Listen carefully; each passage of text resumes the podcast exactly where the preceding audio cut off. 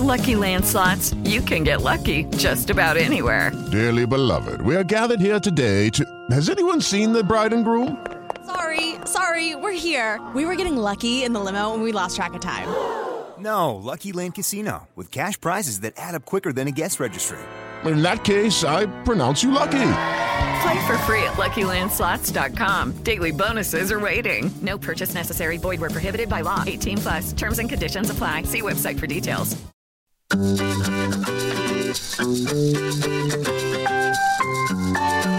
Mulheres Positivas.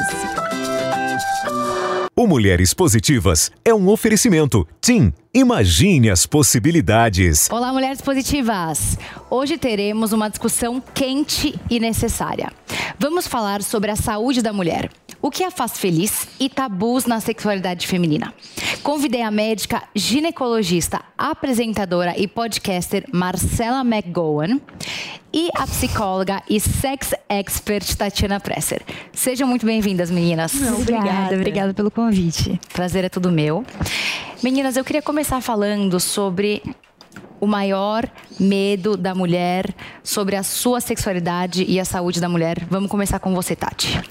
Eu acho que um dos maiores medos realmente é ela não viver o que deveria estar vivendo, ou seja, ela olha para o lado os filmes, aqueles romances, né, as propagandas e tudo, e fala, pô, peraí, eu não estou sentindo isso tudo, não é, né, nem intimamente e nem de forma relacionamento, Emoção. emocionalmente mesmo, eu não tô, eu não tô sentindo isso. Por quê? Tem alguma coisa de errado comigo? E eu acho que essa sensação de ter algo errado com a gente e não saber, porque não ter ferramentas para você descobrir o que está errado é, é, é bem difícil.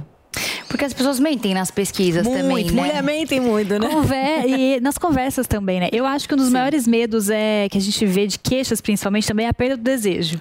Então, um relacionamento longo, a gente vê a mudança de padrão de desejo e a gente vê que isso incomoda muitas mulheres, assim, porque eu não sinto mais por essa pessoa o que eu sentia no começo do relacionamento. Mas é impossível sentir, né? é muda, né? Isso é uma coisa louca, porque é uma coisa hormonal, uma coisa antropológica. Nós, nós não fomos feitos para ter um vínculo de mais de cinco anos. São milhões de anos assim.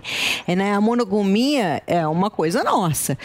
Tudo bem, somos seres é, condicionáveis. A gente consegue se condicionar e consegue sim dar essa volta por cima depois de cinco anos que o relacionamento fica morno. A gente consegue dar essa volta por cima, sim. É uma questão de trabalho. Mas ninguém quer trabalhar sobre isso, ninguém quer É, eu acho que é estudar. um grande mito da sexualidade é o mito da espontaneidade, que é uma coisa que existe no começo de Exato. relacionamento. Então, o desejo é espontâneo. Você tem ali, eu falo que é a história do não consigo assistir meio episódio sem transar de uma série. Depois de cinco anos, você maratona 25 séries, rezando pra pessoa não te incomodar, pra você não perder o episódio. E aí as pessoas mantêm esse mito da espontaneidade, que pra sempre a sexualidade vai ser uma coisa muito espontânea, muito fluida. E isso é um erro, né? Porque é uma é. coisa que você tem que investir energia, né? É um gasto energético emocional grande. Então você tem que investir nisso. E agora tem uma mensagem para você. A desigualdade de gênero ainda é muito grande e nós mulheres sabemos o quanto isso não é legal. Mas graças ao app Mulheres Positivas, não estamos sozinhas. A TIM se juntou ao nosso movimento e mobilizou outras grandes empresas que também entendem a importância imediata de inclusão e transformação social. São parcerias assim que dão esperança para seguir em frente. Olha, o que tem de coisa positiva acontecendo não é brincadeira. Muitas mulheres estão tendo a oportunidade de evoluir profissionalmente, estudar, fazer cursos, se formar e conseguir a vaga que tanto sonharam no mercado de trabalho. Com muita luta, estamos conquistando o nosso lugar. Baixe o app Mulheres Positivas e acredite na nossa força e vem com a gente. Eu assisti uma palestra do Gicovati, que você que é psicóloga deve conhecer bem, do psiquiatra, e ele dizia que depois de um certo tempo de relacionamento, que a paixão gira em torno de dois a três anos. Você falou cinco, já tá otimista. Que você tem que marcar horário Mas pra ele você tá mais ter... certo do que eu. É dois ou três anos. É porque estatística é cinco. Entendi. Ou as pessoas que mentem nas pesquisas também. É, dizem que a partir de seis meses, né, já é considerado uma baixa Começa você química. já é. começa, porque é uma questão hormonal, é, são, é dopamina, é, é adrenalina, tudo. Quando o seu cérebro sabe o que vai acontecer? Ele vai soltar menos esses, esses hormônios que são do circuito de recompensa, que faz a gente se sentir, ah, delicioso. Motivada. Então, cada vez vai soltar menos. A gente tem que trazer alguma coisa que é novidade, mas que é envolvida com várias outras coisas, para enganar nosso cérebro. Ele fala, opa, peraí, tem Gosto alguma coisa disso. diferente. e aí, entrar. O que a gente estava falando sobre essa coisa do desejo, o que as mulheres não entendem é que a maioria das mulheres tem desejo reativo. Não, elas não é, iniciam as relações. Então, não é um desejo. espo- É a diferença entre o desejo espontâneo para o desejo reativo. A gente reage e até fala, hum, até que é bom, né? Eu deveria fazer mais vezes, né? A mulher, em geral, tem esse pensamento. Ela reage à instigada do homem e dificilmente ela vai ter esse desejo espontâneo e não tem nada de errado com isso. Isso é a maioria das mulheres. É, então, são essas faltas de pequenas informações básicas que deixam uma confusão muito grande na cabeça da mulher.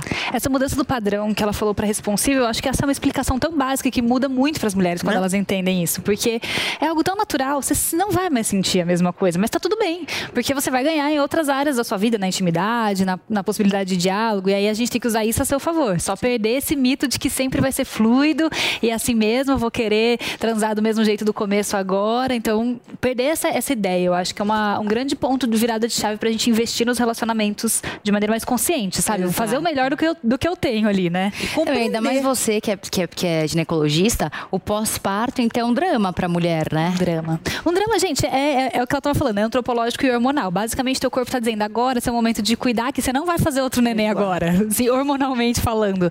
Então, ele tá te, te programando pro contrário, pra você 40 tá... dias não, né? Eu espero mais um mais pouco. um pouco, a gente precisa de mais Pô, um... 40 dias. Fora isso, a gente também tem no pós-parto, né, como uma estrutura social muito machista, né, a sobrecarga da mulher de, É claro. papéis ali, né? Então isso também acaba atrapalhando a sexualidade. Como ela se vê nesse novo papel, né? Muita para a sociedade em geral, o papel de mãe é pouco atrelado à sensualidade, né? Ou a, ou a explorar aí de uma maneira é, sexy a sua vida. Então a mulher perde um pouco a referência desse papel depois que ela é mãe. Tem um monte de coisa englobada. Mas Ela é isso. passa a ser mãe não só do neném, mas também. é, Esse é um problema muito grave. Porque Reclama mulher, no seu divã? Isso é uma das maiores eh, reclamações, porque a mulher, quando ela se torna mãe, esse sentimento materno, ele, ele, ele vaza para todas as áreas. Então, ele passa a ser mãe, não só da criança, mas como do marido, como dos amigos, como dos colegas de trabalho. Você percebe esse movimento e é muito complicado. A gente tem que entender que daqui até ali eu vou. Eu não posso ir além. Porque quando você muda o papel, assim, de mãe para filho com seu, seu marido, alguma coisa nesse sentido, a o relacionamento você vê imediatamente um- um- uma mudança ali. Porque ninguém quer transar com a mãe, né? Agora, a gente estava falando antes sobre o, o quanto as mulheres se culpam por quererem eh, sentir o desejo, né? A gente discutia também o fato da mutilação, como é possível que no ano de 2021 ainda existem tribos que exigem que as mulheres sejam mutiladas, né? Quer dizer, então, a mulher não pode sentir desejo, eh, eh, se ela sente desejo, ela é punida por isso.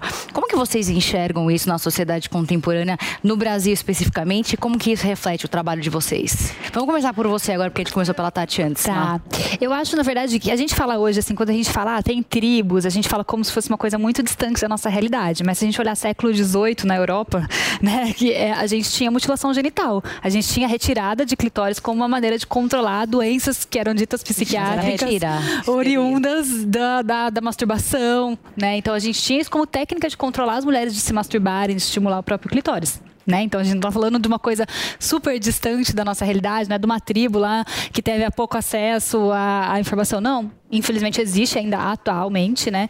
E é, uma, é, uma- é muito triste, né? Mas é uma das maiores maneiras de opressão do corpo feminino, né? Você.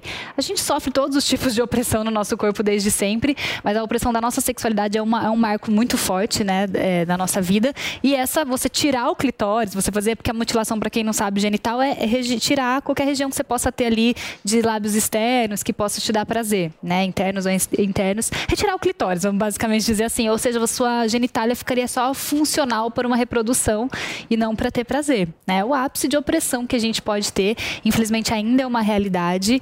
É, existem já vários movimentos e campanhas para tentar combater isso em outros lugares do mundo. Acho que no Ocidente, no que a gente conhece, já não é uma realidade pelo menos não aberta, assim, né? Não, não existe um ritual mais, mas já existiu no século XVIII, nem tão longe assim da gente. Não, e até hoje, né? Na África, a própria Melinda Gates eh, fala sobre uma série de tribos que ela conheceu que acontece é, normal. É, a, a, a, verdade é que não é necessário só olhar, tipo, o mundo ocidental já, a gente tem uma dificuldade de lidar com o prazer.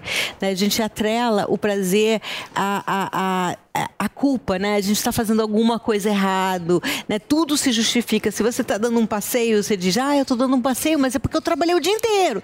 Tipo, você não está dando um passeio, ou indo à praia, ou fazendo alguma coisa, porque você quer ter sua hora de prazer. Você tem que estar sempre justificando. É, trabalho o dia inteiro. Então, isso, é, culturalmente, a gente pode trazer o inconsciente coletivo de Jung, que são anos e anos e anos do ser humano é, tendo esse pensamento de que o prazer não é algo bom, é, é, algo pecaminoso, é algo sujo, é algo ruim. Prazer em todos os sentidos, não somente sim, sexual. Sim, sim. E aí, quando você atrela isso à sexualidade, vai aí, ainda muito mais além. E o fato de a gente não ter informação né? Porque a gente não. ninguém nos ensinou sobre sexualidade nem em casa, nem na escola, em lugar nenhum. É, é ainda piora essa situação que, como a gente disse para as crianças, se a gente não fala com eles é, cria-se um fantasma, certo? Hum. Então a gente somos vários adultos aqui andando com fantasmas dentro das nossas cabeças, porque a gente não entende, não sabe, não tem as informações básicas para poder é, mudar esse quadro, tirar essa questão da culpa, da energia negativa e sim poder entender que temos o direito de sentir prazer e não só temos o direito, é extremamente importante para a saúde. A Organização Mundial da Saúde coloca a atividade, a, a, vida sexual é, saudável como o sexto fator mais importante para você ter o verdadeiro bem-estar. Então, essas mulheres todas que estão malhando, que estão comendo super bem, se você não está em equilíbrio, em cheque né, é, com a sua sexualidade, isso é um trabalho que eu estou fazendo agora nas empresas, é, é para trazer um rendimento, inclusive nesse, nesse lado de, de empresa mesmo, é, você não vai chegar a lugar, não vai chegar a esse verdadeiro bem-estar conta o, aquele dado que estava comentando comigo do 80%. Não, 80% das mulheres, elas têm dificuldade de chegar ao orgasmo. Brasileiras. Tem dificuldade. Isso significa que elas não podem chegar absolutamente, mas elas têm essa dificuldade e muitas dessas dificuldades são por falta de informação, falta de entender o seu próprio corpo, né? É uma é... questão de conscientização, Sim. de ignorância da população. Tem, por exemplo, um dos maiores mitos da sexualidade que é o orgasmo na penetração, de que a maior Sim. parte das mulheres vai ter orgasmo com penetração, quando isso não é, não é um dado verdadeiro. Não é um, um terço das mulheres só tem é, orgasmo com, é, com penetração e o resto não tem. Quando eu falei 80% das mulheres têm dificuldade de chegar ao orgasmo na penetração, tá, Sim. gente?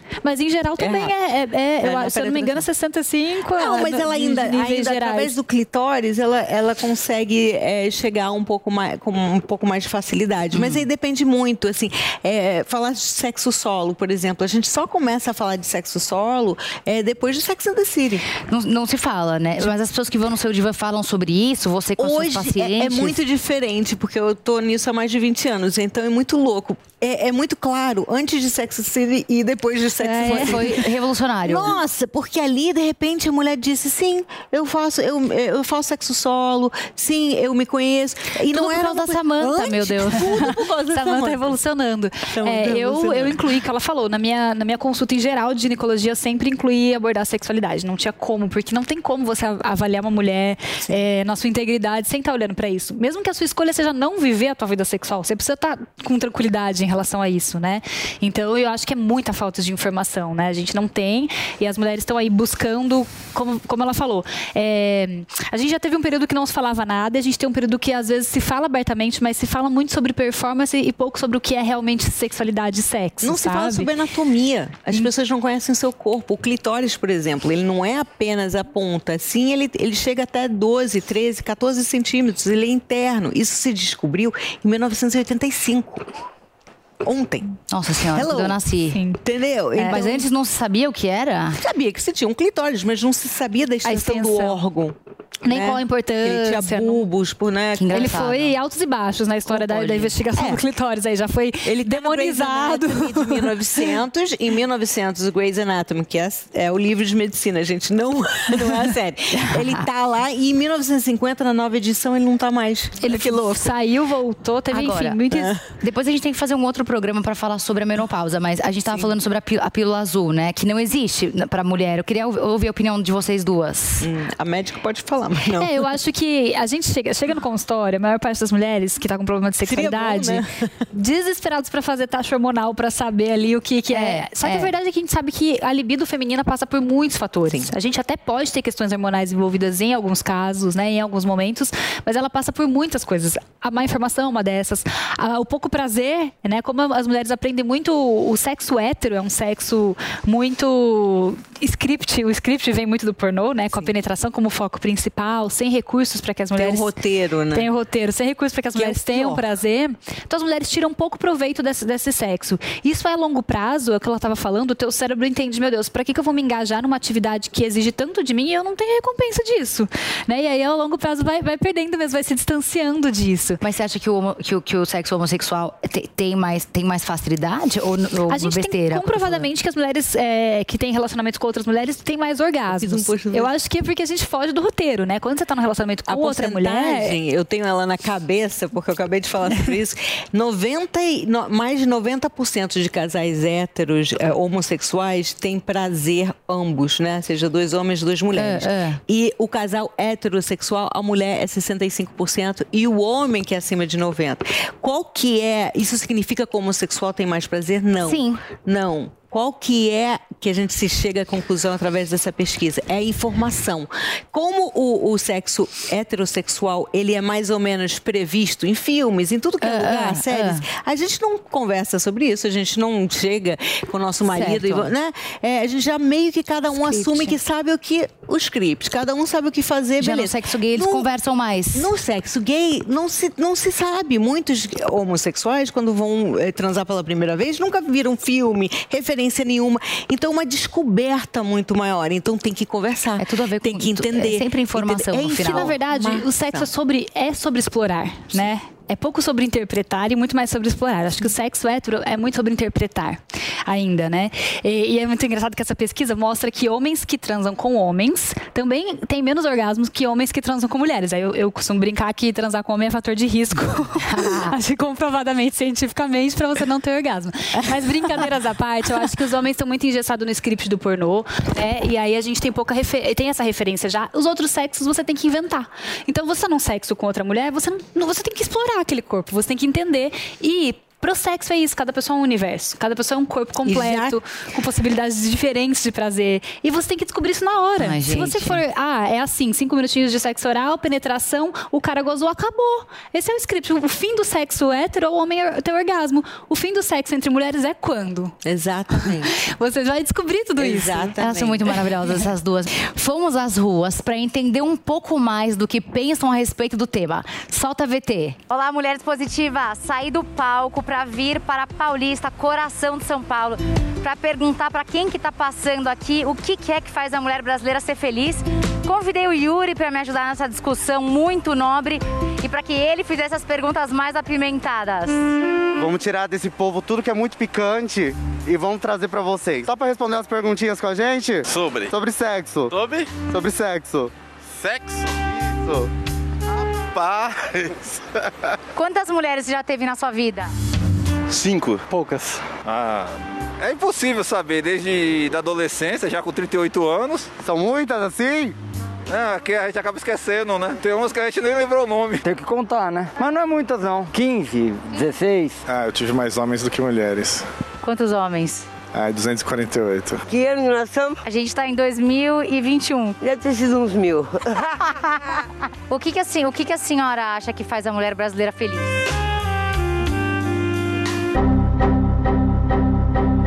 Que faz a mulher feliz, mulher brasileira feliz, é o sonho dela sair do Brasil e conhecer o mundo. Essa é uma boa pergunta. Hum, eu acho que independência, talvez. É muita coisa.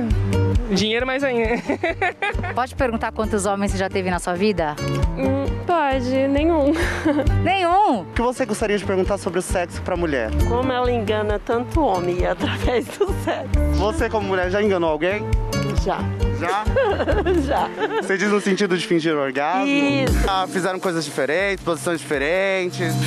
Sempre tem que inventar, né? Não, dá pra variar, dá pra fazer bastante coisa, dá. Você costuma fazer sexo oral na sua mulher? Às vezes. Sim. Você acha que o homem naturalmente faz sexo oral ruim? Ele toca mal? Tocar mal, toca, é verdade. Você acha que casado não transa? Transa. Transa, Transa. normal. Estando legal, não estando brigado, não tendo muita dívida. Sexo anal vocês costumam fazer? Uma maravilha. Então o senhor acha que inteligência, com uma conversa muito bem dada, é muito melhor do que, por exemplo, um oral bem feito? Ah, sempre, né, meu? Obrigada, Betânia, por participar aqui. Meu cachê agora. Gente, então é isso. Aqui na Paulista o pessoal falou muito bem sobre sexo. Eu adorei conversar com eles. Eu quero voltar aqui mais vezes pra falar sobre isso, entendeu? Não sobre sexo, outros assuntos também. E aí, Marcela, Tati, Fabi, o que faz a mulher feliz na cama? Falou!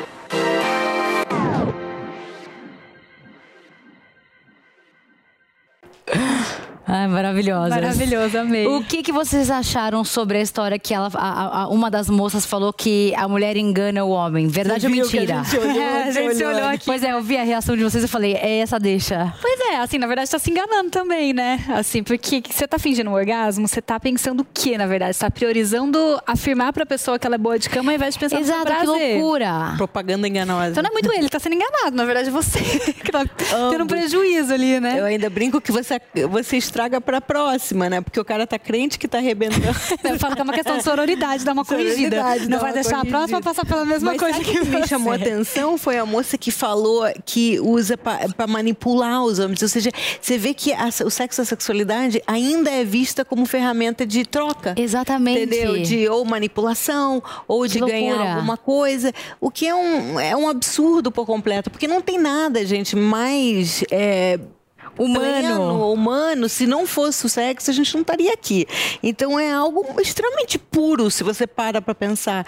Então pegar isso para utilizar como moeda, entendeu? É uma é loucura. isso é, Mas há- condicionado, isso é há uma cultural. condição do sexo a poder muito forte, É, né? muito, Socialmente, né? A muito, gente vê sim, que é uma coisa que é uma cultural. muito De novo, atrelado. falta de informação, correto? Conscientização. Essas Acho mulheres que é conscientização e falta de informação. Acho que as duas coisas. Porque eu acho que o teste do sofá, por exemplo, não existiria se a mulher tivesse a informação correta, se ela tivesse um empoderamento sexual, né?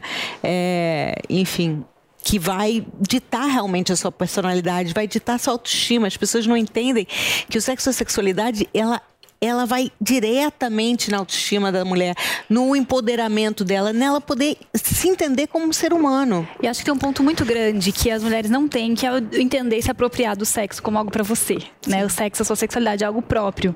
Né? É muito algo. Ninguém a mexe. terminologia que a gente usa é dar. Né? Se você Sim. pensar assim, É. eu vou dar pra alguém. Nossa, nunca tinha pensado é a terminologia. É, não, é, não é nunca O sobre preconceito mim. tá já na, na nomenclatura. né? Não é sobre mim, não é sobre a minha, meu prazer, não é Sim. sobre a minha sexualidade. É sobre algo que eu vou guardar Dar um dia eu dar pra alguém como uma moeda de troca de alguma Um prêmio. coisa. Que é casamento, né? Já foi em algum momento o casamento, é, sei lá, Perfeito. obtenção de, de, de favores, ou enfim, tem milhões de, de questões. Então, isso falta muito as mulheres se apropriarem e entender. Até, até o quanto elas vão deixar os homens usar essa dinâmica de poder do sexo com elas, vai mudar o dia que elas entenderem que isso é pra mim também. E nessa dinâmica aqui eu vou sair ganhando também, senão a gente não vai br- brincar disso aqui. Então, acho que tem muito disso, assim, a gente se apropriar disso. Maravilhosas. Livro, filme e mulher que você admira. Livro, eu vou falar o meu, né? Vem transar comigo. É um manual, tá, gente? Não é nada erótico, é um manual com desenhos, anatomia, super importante. É, pessoa que eu admiro. Tem uma feminista americana que eu gosto muito, que fala muito sobre a vulva, que é a Betty Dodson. Gosto muito da Oprah Winfrey também. É, filme, ai, tem um milhão de filmes, mas Deu é, vamos pensar aqui. Filme. Tomates verdes fritos, uma história de amizade muito Adoro. bonita. Bom, vamos lá. Mulher que eu admiro muito. Tem uma, uma nigeriana que se chama Chimamanda. Adichie, que pra mim ela foi revolucionária. é. Maravilhosa. Na, na minha, no- na minha, meu entendimento do feminismo, ela foi demais. revolucionária, assim, ela é maravilhosa. Livro, eu amo Mulheres que Correm com os Lobos, não tem como. Acho que é um livro muito libertador, muito gostoso de, de entender, de, enfim, de se aprofundar. E filme eu posso trocar por uma série? Pode. Eu sou apaixonada pelo conto da Aya. The Handmaid's Tale, você já Ah, viu? sim, sim, sim, como não. Maravilhoso. Assim, pra refletir sobre tudo isso que a gente vive aqui, entender a importância de a gente discutir os temas, ele é, ele é bem válido. Muito. Ah, meninas, obrigada pelo tempo de vocês. Foi um prazer. Espero recebê-las de novo aqui no Mulheres Positivas. Foi um prazer enorme. Ei, obrigada. Obrigada. E não se esqueça que a entrevista completa com a Marcela McGower e a Tatiana Presser fica disponível gratuitamente no aplicativo Panflix para você ver e rever a hora que você quiser. Se você ainda não baixou, corre já para essa loja de aplicativos e faça o download. E até semana que vem com mais uma Mulher Positiva.